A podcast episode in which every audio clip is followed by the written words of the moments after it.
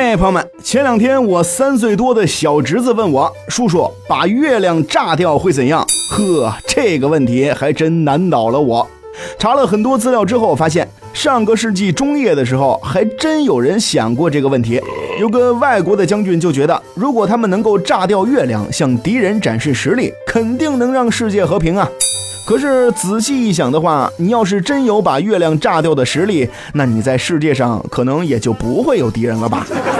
炸掉月亮，从科学上来看，似乎确实有一些浅表的好处，比如说，从此以后地球上的极端天气就会减少，因为火山爆发等一些自然现象都跟月球作用在地球上的潮汐力有关。但是，如果我们真的把月亮炸了，其实会产生非常严重的后果。首先，从生物学的角度来看。地球上的潮汐每天涨潮退潮，就是因为月球作用在地球上的引力差导致的。潮汐这个东西其实是勾连海洋生态和陆地生态的一个重要桥梁。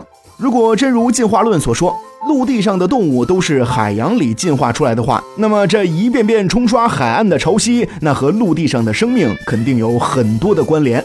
那如果把月亮给炸了，潮汐没了，这种海洋跟陆地连接的生态系统必然会遭到重大的破坏，可能你以后在海滩上就再也捡不到贝壳了。其实从气象学角度来看，炸掉了月亮，地球上的极端天气确实会少上一些，但是一定要注意，自然界没有飞跃，也无法忍受突变，一旦产生突变，必然会造成全球气候的整体迁移，例如降雨量分布的变化和洋流的变化。这种气候的突然变化，各地的动植物一定无法做到快速反应。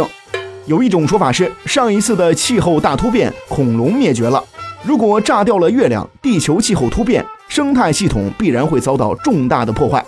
到时候估计很多食物你就再也吃不到了。食物链的破坏对地球的生态那肯定是毁灭性的。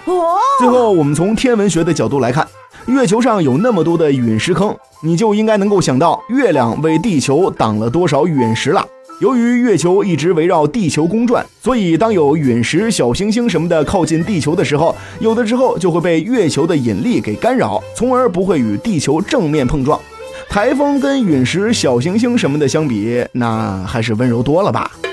综上所述，炸掉月亮基本上没有什么长远的好处，但是必然会带来毁灭性的灾难。所以一定要记住，自然界没有飞跃也扛不住突变。当然，如果非要炸掉月球的话，有人算过，大概需要十亿颗氢弹。全球哪有这么多氢弹呀？这氢弹又不是茶叶蛋，所以炸掉月球这种妄想还是算了吧。好的。